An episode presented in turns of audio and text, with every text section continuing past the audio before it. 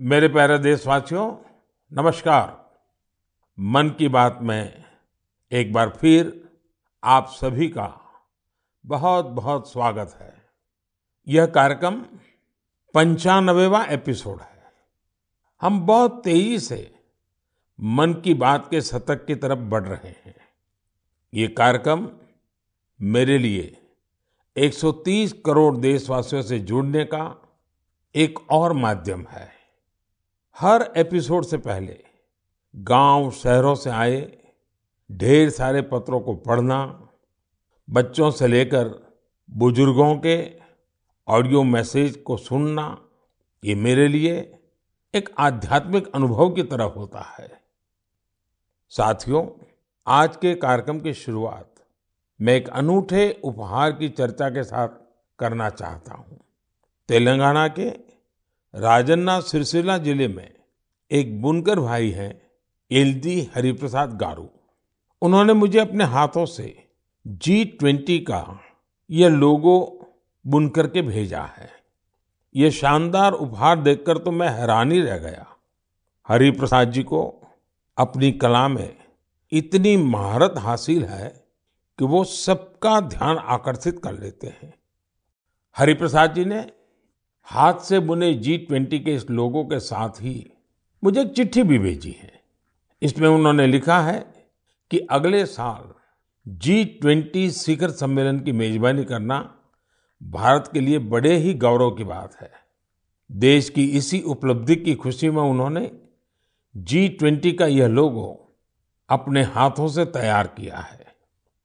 बुनाई की यह बेहतरीन प्रतिभा उन्हें अपने पिता से विरासत में मिली है और आज वे पूरे पैशन के साथ इसमें जुटे हुए हैं। साथियों, कुछ दिन पहले ही मुझे जी ट्वेंटी लोगों और भारत की प्रेसिडेंसी की वेबसाइट को लॉन्च करने का सौभाग्य मिला था। इस लोगों का चुनाव एक पब्लिक कॉन्टेस्ट के ज़रिए हुआ था। जब मुझे हरिप्रसाद गारू द्वारा भेजा गया उपहार मिला तो मेरे मन में एक और विचार उठा। तेलंगाना के किसी ज़िले में बैठा व्यक्ति भी जी ट्वेंटी जैसी समिट से खुद को कितना कनेक्ट महसूस कर सकता है, ये देखकर मुझे बहुत अच्छा लगा। आज हरिप्रसाद गारू जैसे अनेकों लोगों ने मुझे चिट्ठी भेजकर ये लिखा है कि देश को इतने बड़े समिट की मेजबानी मिलने से उनका सीना चौड़ा हो गया है।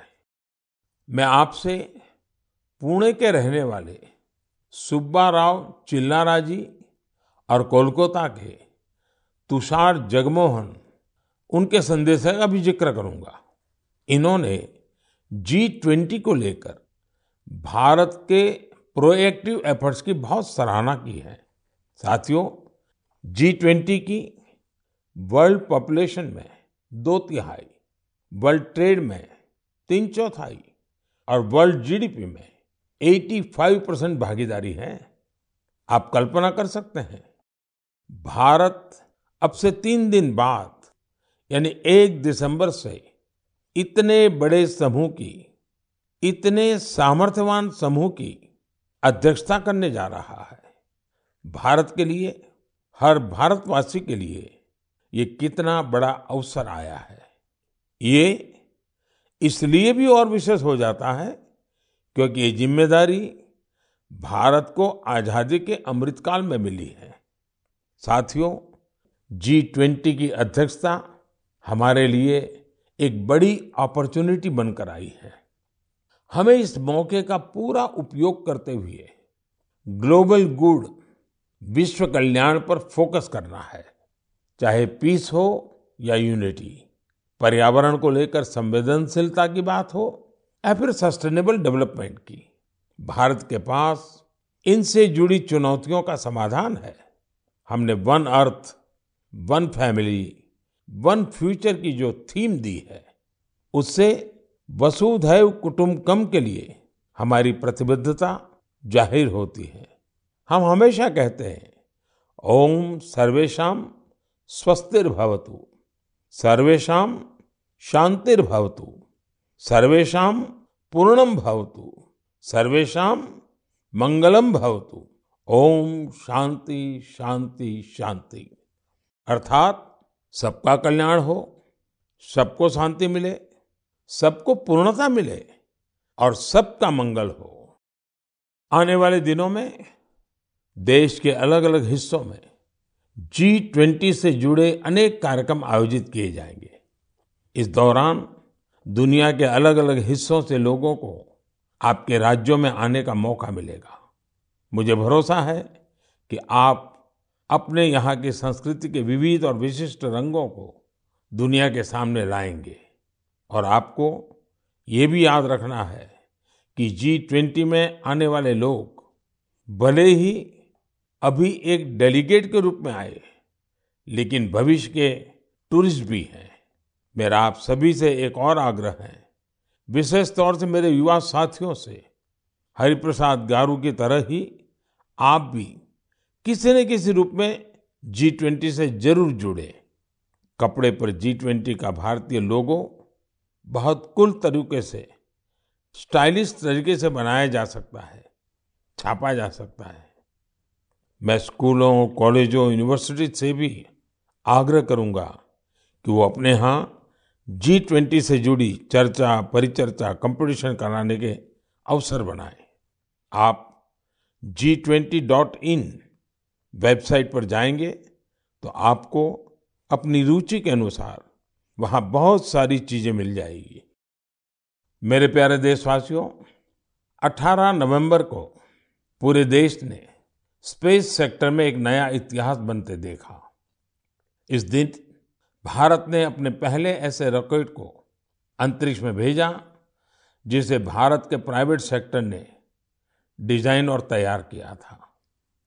इस रॉकेट का नाम है विक्रम एस। श्रीहरिकोटा से स्वदेशी स्पेस स्टार्टअप के इस पहले रॉकेट ने जैसे ही ऐतिहासिक उड़ान भरी, हर भारतीय का सिर गर्व से ऊँचा हो गया। साथियों विक्रम एस रॉकेट कई सारी खूबियों से लेस है। दूसरे रॉकेट्स की तुलना में यह हल्का भी है और सस्ता भी है।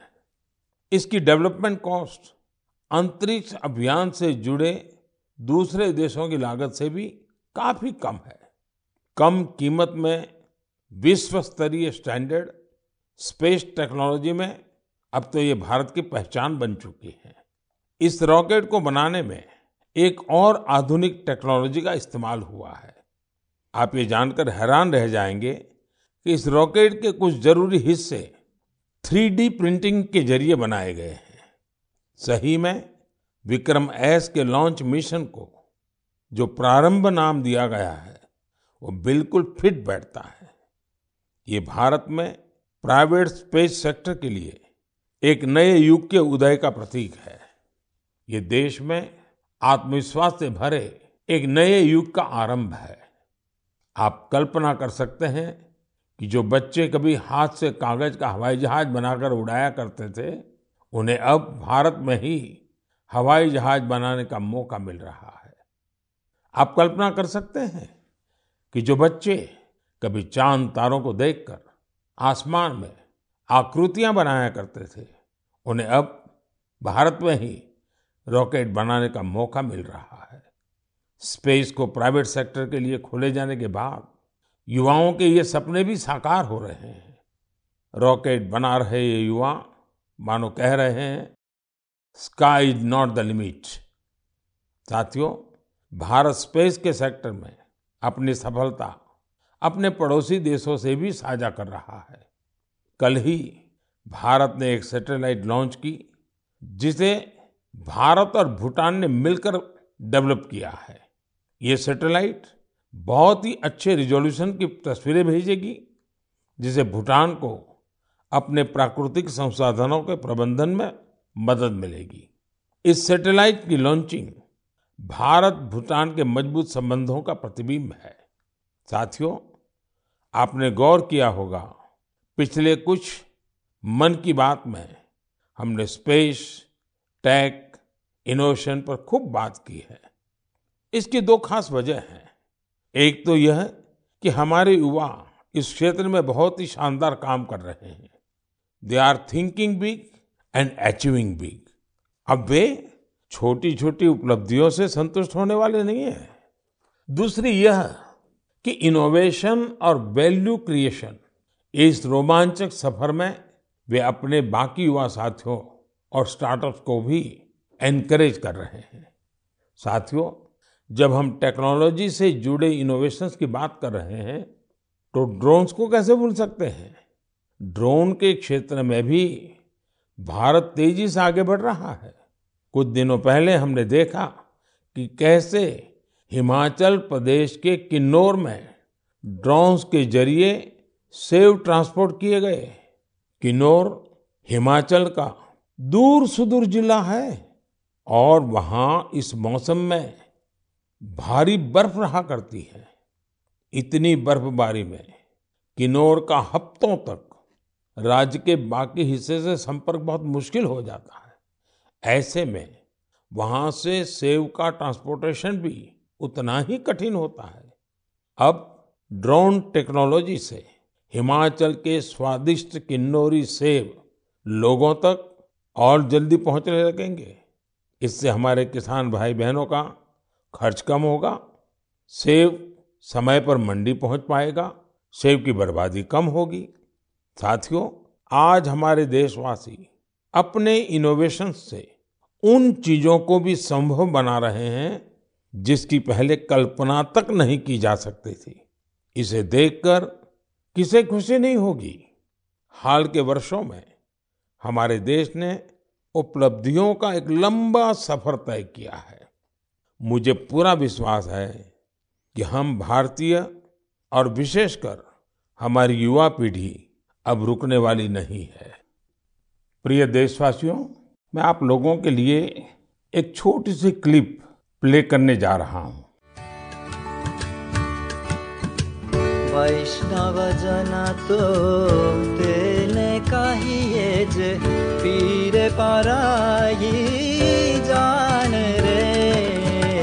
वैष्णव जन तो तेने कहिए जे पीर पराई जान रे। पर दुखे उपकार करे तो ये मन अभिमान नान रे आप सभी ने इस गीत को कभी न कभी ज़रूर सुना होगा। आखिर यह बापू का पसंदीदा गीत जो है। लेकिन अगर मैं ये कहूँ कि इसे सुरों में पिरोने वाले गायक ग्रीस के हैं तो आप हैरान ज़रूर हो जाएँगे और ये बात आपको गर्व से भी भर देगी।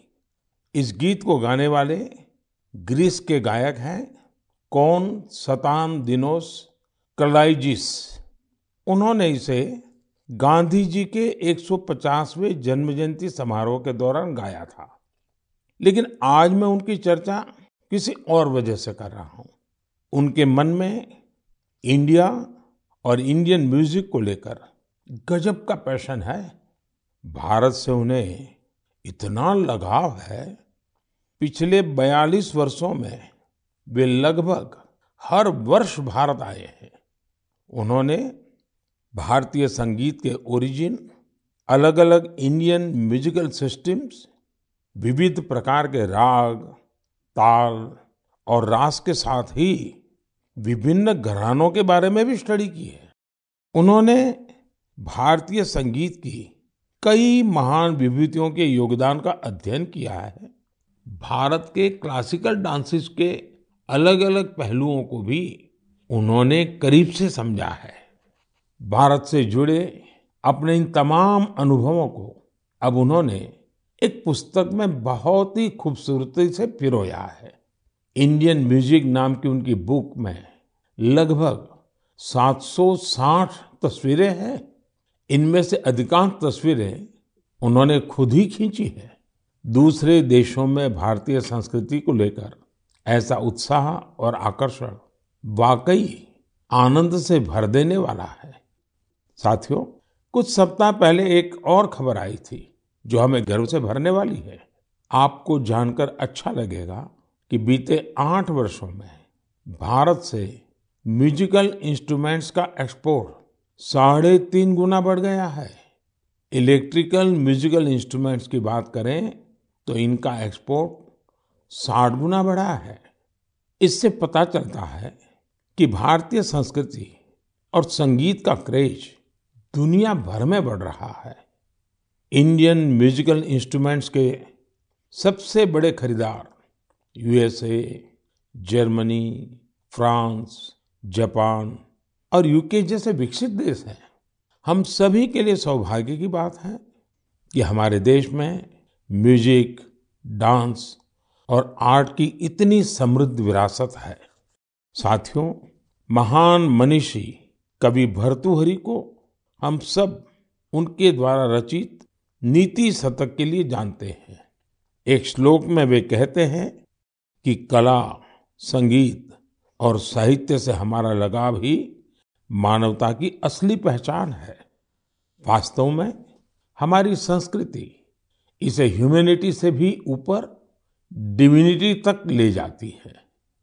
वेदों में सामवेद को तो हमारी विविध संगीतों का स्रोत कहा गया है। माँ सरस्वती की वीणा हो, भगवान श्री कृष्ण की बांसुरी हो, या फिर भोलेनाथ का डमरू, हमारे देवी देवता भी संगीत से अलग नहीं है। हम भारतीय हर चीज़ में संगीत तलाश ही लेते हैं, चाहे वह नदी की कलकल हो, बारिश की बूंदे हो, पक्षियों का कलरव हो, या फिर हवा का गूंजता स्वर। हमारी सभ्यता में संगीत हर तरफ़ समाया हुआ है। यह संगीत न सिर्फ़ शरीर को सुकून देता है, बल्कि मन को भी आनंदित करता है। संगीत हमारे समाज को भी जोड़ता है। यदि भांगड़ा और लावणी में जोश और आनंद का भाव है तो रविंद्र संगीत हमारी आत्मा को आह्लादित कर देता है। देश भर के आदिवासियों की अलग अलग तरह की संगीत परंपराएँ, ये हमें आपस में मिलजुल कर और प्रकृति के साथ रहने की प्रेरणा देती है। साथियों, संगीत की हमारी विधाओं ने न केवल हमारी संस्कृति को समृद्ध किया है, बल्कि दुनिया भर के संगीत पर अपनी अमीर छाप भी छोड़ी है। भारतीय संगीत की ख्याति विश्व के कोने कोने में फैल चुकी है। मैं आप लोगों को एक और ऑडियो क्लिप सुनाता हूँ।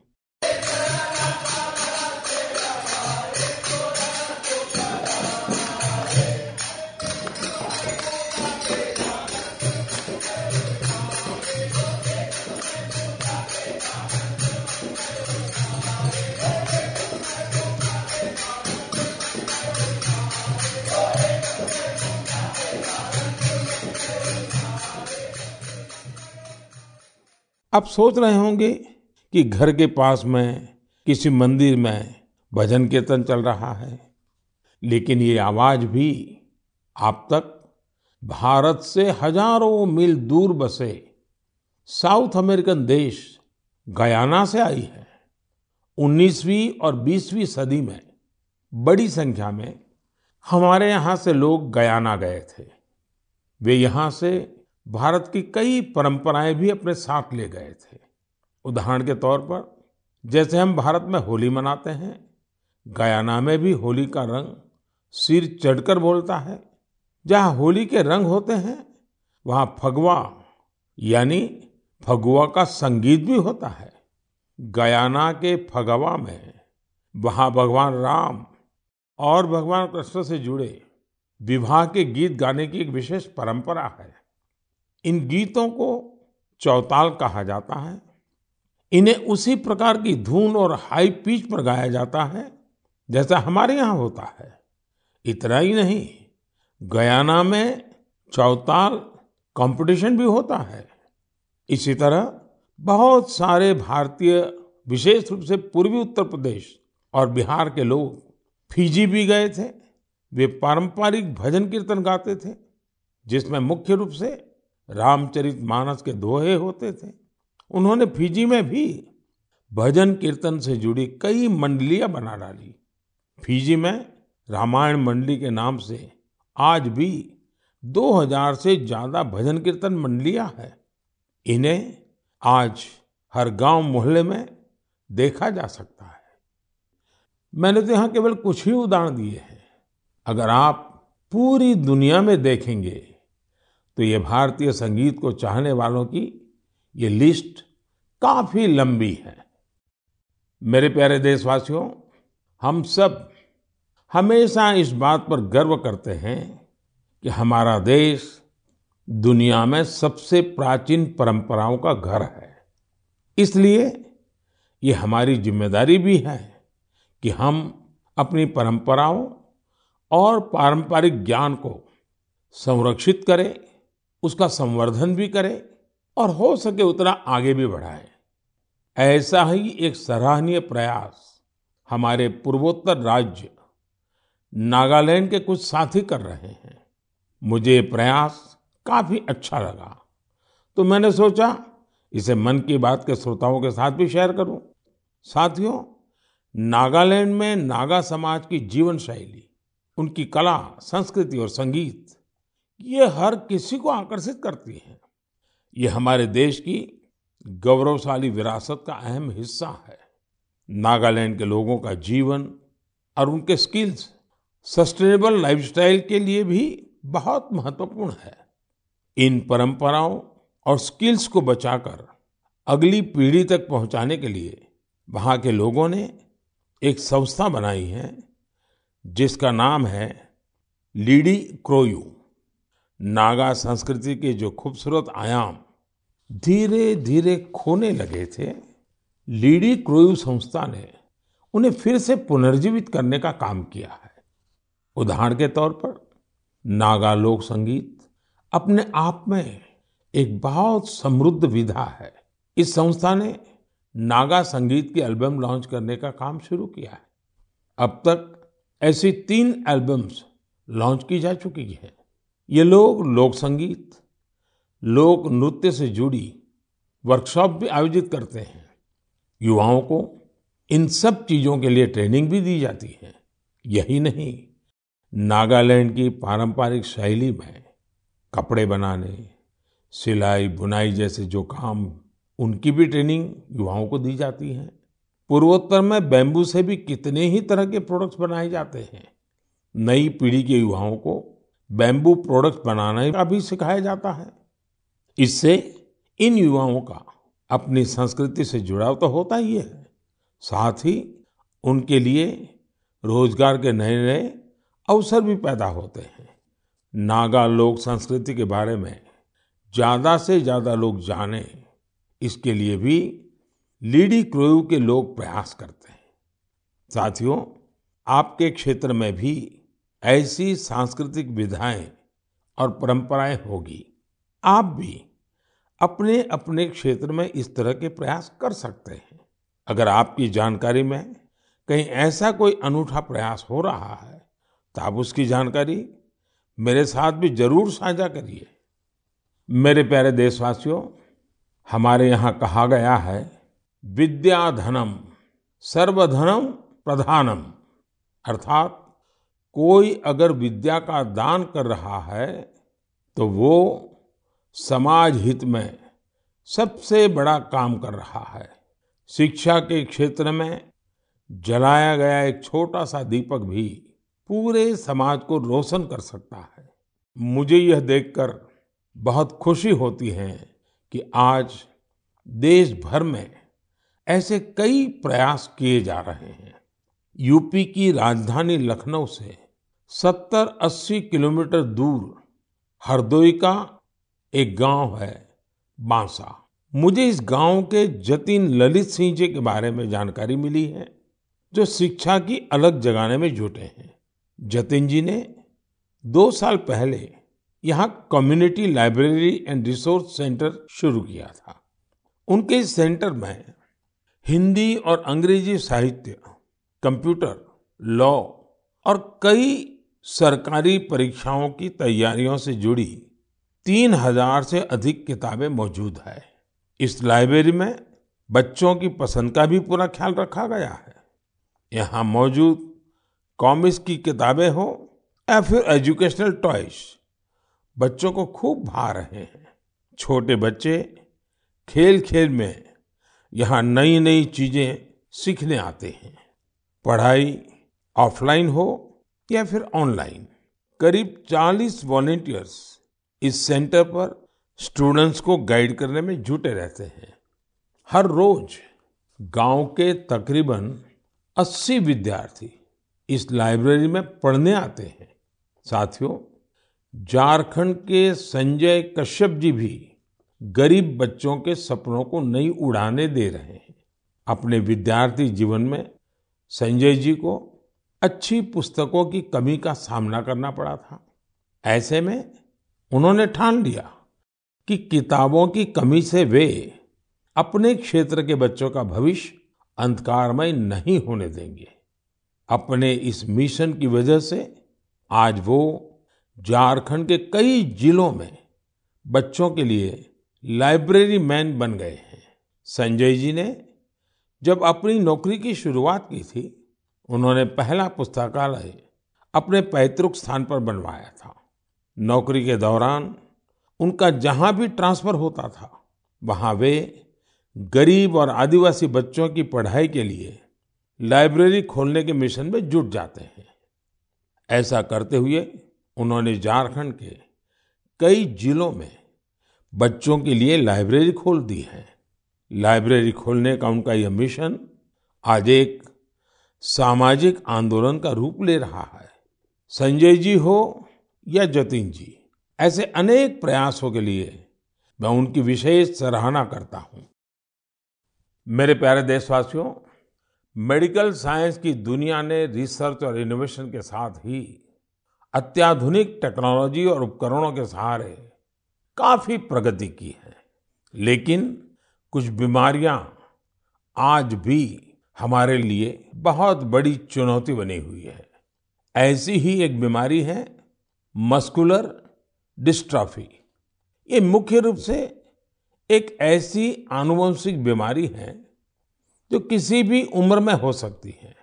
इसमें शरीर की मांसपेशियाँ कमज़ोर होने लगती हैं। रोगी के लिए रोज़मर्रा के अपने छोटे छोटे कामकाज करना भी मुश्किल हो जाता है।